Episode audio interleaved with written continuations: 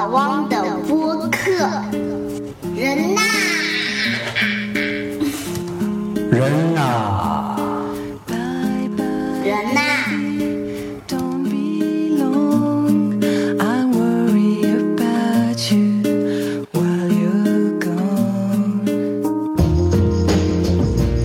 大家好，我是老汪啊，好长时间没有和大家来聊了，呃，屈指算来呢，已经将近三个多礼拜了。那原因是什么呢？呃，我在这个新浪微博上也和大家解释了一下，因为最近一段时间呢，老王一直在忙着出差，呃，前期的准备，还有就是后期跑出来。那这一次因为出差的时间比较长，跑的地方呢也比较远，呃，是到德国，因为呃我是第一次到德国，也是第一次到欧洲，所以呃很多的东西啊之前也不知道，所以都是一点点去查，一点点去问的。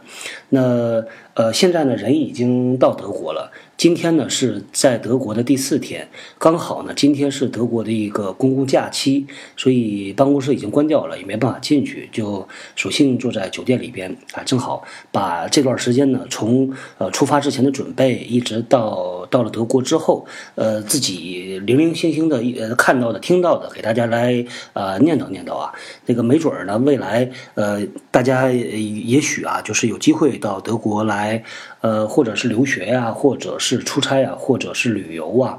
那没准儿老汪今天啊，就这段时间看到的一些东西，可能给大家就能做个参考。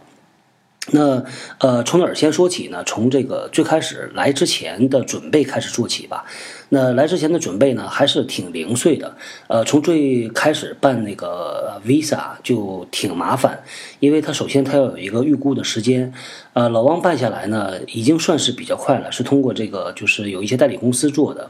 那当时呢，也是花了差不多十几个工作日的时间，就是两个多礼拜的时间，要自己到网上去下载一个一个文件。那个文件呢，那个格式其实挺难看得懂的。呃，它那个格式呢，因为在不同的电脑上，它不能自动调节，所以会搞得这个你会感觉它前面问的和后边问的没什么直接关系。那是因为格式不对啊，所以老汪这个，而且有一些内容呢，也不知道到底要填成什么样子，到底要怎么填，所以还是挺麻烦的。后来呢，这个呃下载了一个简，就是一个版本之后呢，老王自己填了一份，然后发给中介公司，让他们帮忙去审。他们先预审了一下，觉得没问题了，然后就发给这个呃，就是那个有一个机构专门去办。那还要在办那个 visa 的时候呢，要提供很多的工作证明啊、收入证明啊，还要买一份保险。呃，有了这个所有的东西之后，然后才能去办出来这个 visa，时间呢还是呃比较长的。那 visa 好了之后呢，呃，我还去办了这个呃机呃不是机票，是那个驾照，因为在这边时间比较久，有一个月时间，呃，这边的出租车还蛮贵的，呃，差不多十呃七八公里，不到十公里就是十七八块欧元，那换算成人民币的话。这个一百多块钱了已经，因为现在差不多是一比八左右，这个一美呃一欧元换八块钱人民币，所以还是蛮贵的。所以呢，老王就想这个到这边来开车，啊、之前呢查了一下这个资料，一看呢，呃，德国开车它不是属于英联邦国家，都是在右边，它是属于这种美系的，所以它都是在左边开车的，跟中国是一样的，所以觉得应该挺简单，啊，就去索性办了一个这个驾照的公证，啊，跑到公证处让他给公证好之后，并呃做了个翻译件儿，然后拿着这个东西过来就准备开车了。那这是驾照，提前也准备了一下。还有呢，就是去换那个欧元，换欧元呢，呃，原来呢是打算这个就是多换一点的，多换点零钱，因为同事给建议说是这个欧元如果你换的太大的话花不出去，所以呢老王就跑到银行里去问了一下，说是这个呃能不能呃就是多换点零钱，然后银行呢问了两家啊，他们都说没多少零钱，都是五百块钱的、一百块钱的，面额特别大。然后他说你这样，他说你呃早一点过来，早点儿跟我们讲，我们有多少就给你留着。但是呢，也不能跟你保证到底有多少，所以后来呃就去找了这个公司附近的一家银行，就去换了。呃，超过两千欧呢，基本上就要电话预约；如果不超过两千欧，基本上呢是可以现去现拿的。呃，去了之后呢，拿出来一看，哎呦，这个呃都是五百块钱的，呃有有那么几张一百块钱。这个面额呃确实非常大了，因为你想五百块钱呢，相当于那么一张纸啊，比一百块钱人民币大不了太多，它就相当于是四千块钱人民币一张纸是四千。呃，到了这边之后呢，发现这个还是不太好，这个不太容易花出去的，非常非常难花。那因为换零钱这件事儿啊，到了呃后来呢，到了德国之后呢，这个发现处处不方便，坐车、吃饭、超市里买东西，呃都会不方便，因为他们找不开这个钱。呃，即使拿着一百块钱给他们找，他们也都是犹犹豫豫的，就是挺难去找的。呃，所以呃，老王的建议呢，就是如果来之前能够找一点儿，呃，稍微换点儿零钱，二十块钱的、十块钱的、五块钱的，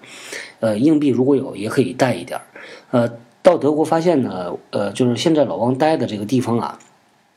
呃，他们很多的地方是没法用那个银联的。呃，它只能是用 Mastercard。Mastercard 它有一个问题，就是它要收手续费，好像是百分之一的手续费，这还是蛮高的。所以呢，呃，就变成了这个要要做一个选择题，或者呢是带着一大堆的 cash 过来，或者就是呃准备去刷这个银行卡，但是要承担手续费，呃。前两天跟同事聊的时候，同事还说现在欧元在贬值，所以呢，这个事情呢就变得呃挺难说到底哪个更划算了啊。因为如果你在老家儿啊换的那个欧元，呃面额比较大的时候呢，就是金额比较大，它贬值波动百分之一，那你这个手续费的钱其实就出来了嘛。所以这个在来之前呢，呃大家可以先做一下功课，呃选一选有什么更好的办法。起码老王之前呢就没有想到。OK，这是关于换这个呃欧元的事情，换钱的问题。那呃酒店预订呢还好，当时是公司帮忙预订的，所以没有太怎么的麻烦。呃，到了这边之后呢，发现呃这边很多很多同事他们用的网站是那个叫 Booking，呃 B O O K I N G。呃，那么一个网站，中文也有，英文也有，非常方便。老王自己试了一下，确实是挺方便的。所以大家如果要是自己需要订酒店呢，可以通过这个网站啊提前来订，蛮好的。那现在呃，老王自己因为开车到处跑，所以也查了一下，有一个穷游网，那上面也有一些不少的这个指南，也可以的。如果再感兴趣的话呢，你就可以去查英文的那个相关的这种网站，那就更多了。呃呃，这是老王在出发之前准备的。那呃，真正打包的时候呢，就是当时想了一下，到底要打包哪些东西。呃，这个这个老王还真的想跟大家稍微提一下，提一个建议啊。呃，第一个呢，就是那个呃电源转换那个插头啊，这个因为欧洲制式的呀和美式的不太一样，它是那种两个圆呃圆头的。像中国呢，很多是两个方扁片儿，对吧？两个方的或者是三角的，但是欧洲这边全是圆孔，所以最好是能够准备这个，就是那个转换头。转换头呢，你可以去网上买。那老王发现呢，到这边之后啊，酒店呃里边到处都是这种插孔，所以最好能够带个两个，呃或者三个，那就更方便了。然后还有一样东西呢，是一定要带的，就是一些零零散散的药，感冒的、发烧的、消炎的、退热的、拉肚子的啊，这些这些药，老王自己是都带了，因为呃语言其实不是特别方便嘛，呃讲又讲不清楚，所以又怕耽误事儿，呃索性就自己带一点儿。那还有什么呢？还有就是，呃，老王发现到了这个酒店，因为老王现在住的这个酒店属于那种公寓式酒店，就是里边带一个呃呃厨房的小厨房，可以自己做东西吃。但是呢，这个酒店进来之后呢，它里边什么牙膏、牙刷、拖鞋都没有。所以这个大家如果出来住酒店的时候，一定可以需要提前问一下，到底他提供哪些这种生活用品。没有的话呢，就不太方便。问题都不大，因为你可以到超市里去买嘛，对吧？那么还有呢，就是呃，可以带一点那个衣服，因为呃，像德国呀，在这个月份，五月份、六月份，它的温差是蛮大的。呃，白天呢，中午可以到二十多度，晚上呢是五六度。呃，昨天呃，昨天这个老王早上起来之后，看到草叶上居然有霜，就是白一片白的，你这个温差挺厉害的。所以如果要是出来玩的话呢，这个早晚是挺容易着凉的。所以这个也要带，还有就是，如果是五六月份，它这边下雨也挺多的，可以带一点这个雨伞，啊，那其他的倒没有什么特殊要要准备的了。那老王呢，这个打了一个大包啊，然后就就到那个呃，就就就乘飞机就出来了。那当时乘的是汉莎航空的，然后这个呢还啊还好提前做了一个功课，这个也是老王想提醒大家，如果大家要是这个就是呃从中国呃乘这个汉莎到法兰克福，呃飞呃就是按照这个路线来走的话呢，有几点是需要注意的，呃。在今年呢，就是汉莎航空它的行李的要求啊，是说，呃，你那个行李箱长宽高啊相加不能呃这个大于一百五十八厘米，如果大了，那它就要收钱。还有就是呃，如果是经济舱的话呢，它只能是托运一个行李，自己带一个行李，然后托运的这件行李呢，就是刚才说的长宽高相加不能大于一百五十八厘米，它的重量呢是不能大于五十。磅五十磅相当于二十三公斤，如果超了，就是这两个条件啊，超过一个，呃，那个加的钱是很贵的，差不多是五十到一百欧，就是将近四百到八百块钱人民币，这个挺厉害的。所以老王之前呢，在家里拿磅秤还称了一下，一看，哎，还好没超，所以这个是要要要留心的。呃，在飞机上呢，就是大概是十几个小时，因为呃。中国呢是在这个德国，在欧洲的呃东面所以我们现在实际上是逆着这个地球的自转方向啊，在往回飞。所以当时呢是中午的时候上的飞机，按照那个就是当地的时间呢，德国当地时间是德国当地晚上七点钟左右，不到七点就到了德国。呃，如果算这个绝对时间呢，呃，其实呢一共是十二个小时，但是相对时间呢只有大概四五个小时。呃，因为就是向呃从东向西飞，它每飞过一个时区，它的时间就会减一减一减一，飞到德国的时候已经减六了，所以呃这个就是德国的和中国的时差呢，差不多是六到七个小时。呃，现在五月份正好是它的夏令时，他们是从三月份开始有这个夏令时的，嗯。呃，所以这个这个倒时差呢，老王也是想专门的说一下，因为呃，我是觉得这个倒时差这东西吧，挺因人而异的。呃，像我自己呢，我觉得一直倒不好这个时差，尤其是那种呃，比如说七八个小时呃时差的，非常难受。往往是跑到外头开一个礼拜的会，前半个礼拜倒时差啊，倒成当地时差，然后呢，好不容易刚好，后半个礼拜回来就又倒回中国的时差。就差不多两个礼拜，就是整天昏昏沉沉的。那倒时差最好的办法是什么呢？就是如果你的飞机是从西啊从东往西飞，就像你从中国到欧洲，那他们是比我们晚的，所以呢，最好是上了飞机马上就把你的手表、你的手机全部调成当地的时间。然后呢，就按照当地的时间去作息。所以，如果呃像呃这个老汪的行程那样，上了飞机呢是大概中午呃一点多钟，上了飞机之后呃就一直精神着，就多喝点水啊，多看看什么呃电视啊，不管什么东西，就一直精神，一直精神。然后呢，到了下飞机之前也不睡觉啊。呃，其实呢，到了下飞机七点多钟的时候，已经相当于中国的一两点钟了，应该是半夜一两点了。应该是挺困的了，但是呃就不要睡，然后呢，争取到了酒店之后呢，洗完澡之后，按照当地的这个就寝时间睡觉，也就是当地的差不多九十点钟，然后你再睡，然后呢，呃这一觉睡的会会是那种所谓的深睡眠，睡的质量比较好一点，然后第二天呃会醒得很早，大概两三点钟可能就会醒，因为这个人的生物钟啊真的是太神奇了，他自己知道怎么去调整，他自己知道他会有这个记忆的。所以，呃，这个时间，呃，总是要有那么个一两天的。呃，老王是看到呢，有的同事是真的很牛，非常厉害啊。呃，差不多很快就看得神采奕奕的，就就就就可以，呃，马上就干干活了，马上上班啊，开会啊。看不出一点困，人家睡也睡得好，吃也吃得好，但是老王自己还真就不行，所以这个可能真的是跟身体素质啊等等都有关系。那说到这儿呢，正好这个又说到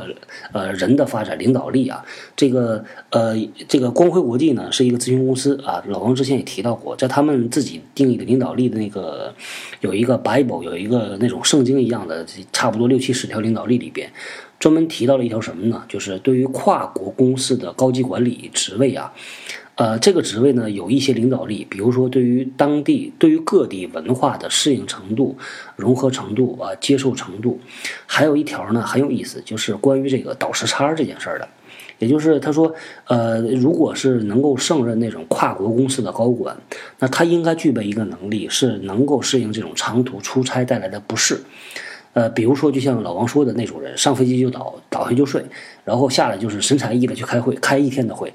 呃，根本就看不出来这个是从另外一个时区差了七八个小时这个时区跨越跨度跑过来的。所以这个还真就别说，有一些呃这个活儿呢，不是普通人能做的，这个确实是有一些要有一些先天条件的。那咱们再把这个话题再再拉回来啊，这个扯的 有点远。呃，在这个飞机上呢，呃，老王还挺有意思的，挺有趣的发现，就是，呃，他们那个机组人员呢，都是都是基本都是德国当地人，但是呢，有一个中国的一个空姐啊，不断的在给翻译，就是那边说十句，他这边讲个三句五句，大概的解释一下，呃，然后呢，上了飞机就可以开始喝啤酒了啊，老王就特别开始享受这个德国的那个那那那些东西了，吃的喝的，呃。呃，有个有趣的发现呢，就是它那个飞机上它有无线网络的，它是允许你开 iPad 的，这个呃这个挺方便的。呃，然后呢，看到他有一个服务，他说可以打电话，实际上，但是那个挺贵的，要用 credit card 的，要去要去刷卡。呃，当呃那一天正好是呃他那个服务就就因为故障停掉了，所以没成功。但是一看这个还是挺先进的啊，就是起码在国内呢，呃头等舱没坐过，就是经济舱是没看到过有这种服务提供的。呃，这是在那个，就是呃，老王在从准备，然后呢，一直到飞啊这个过程。那到了机场之后呢，就遇到一个很这个纠结的事情啊。呃，是什么呢？就是到了那个就是法兰法兰克福机场之后，呃。他那个流程啊，他拿行李的流程和中国不一样。中国的机场呢，都是包括别的国家的，老王去的别别的一些国家也都跟中国差不多，就是呃，你先把呃这个行李拿完之后呢，带着行李啊去这个去过关啊，去就是去出出那个他要入境嘛，他要办一些手续，然后出那个就是呃那个接机大厅。呃，但是在法兰克福还真不一样，他是把手续办完之后，你都走出来了。然后呢，再下到地下，它有一个特别大的，有一个专门拿行李的 A 区、B 区、C 区，它那个每一个区都非常大，就是差不多可能，我觉得可能有个一两一一千多平方米吧，两千多平方米，反正是非常非常大，很空旷的，好多个传送带。呃，老汪呢就犯了这个问题，就是呃，就跟着一堆人把手续办完之后，然后呢就晕头转向就出来了。出来之后呢，发现哎行李怎么没有了呢？然后又跑回去问那个人说什么左拐右拐，然后下到底下，然后你去拿行李，我就去了。去了之后发现哎这区又不对，呃，他那个行李呢是在 C 区，我是在 A 区。结果呢，这个一路的问下来，穿过了两个 building，就是那 building 很大很大，就是还有商场在里边。然后呢，出去之后，终于看到我那个行李啊，就是孤单单的躺在了那个传送带上。然后呢，很开心的看到还有另外一个行李还在那儿，没有人去取。呃，这个跟别的国家的经历不太一样。后来到了这边之后呢，到办公室跟同事聊天的时候，他们说，呃，法兰克福机场确实是跟别的国家不太一样，这一点是不少人不太适应、不太习惯的。呃，这是这个就是呃过来的这么一路啊，呃，从准备，然后到这种乱七八糟的事儿，然后到了这个机场，呃，遇到的这么一个小小的麻烦。那呃，到了德国之后呢，呃，也遇到了就是各种各样的事情。呃，老王觉得还是挺有意思的，有一些发现。那今天呢，这个一不小心啊，讲了。快二十多分钟了，所以这一期呢，咱们就先谈到这儿。这里啊，这一期主要是谈一谈这个启程之前的准备。那下一期呢，老王和大家来啊聊一聊这个到这边之后工作生活的这个所见所闻。好，那呃这一期啊就到这里，好，再见。欢迎大家关注老汪的新浪微博，和老汪交流你对。节目的看法和建议，微博名称是老汪的播客，下划线人呐。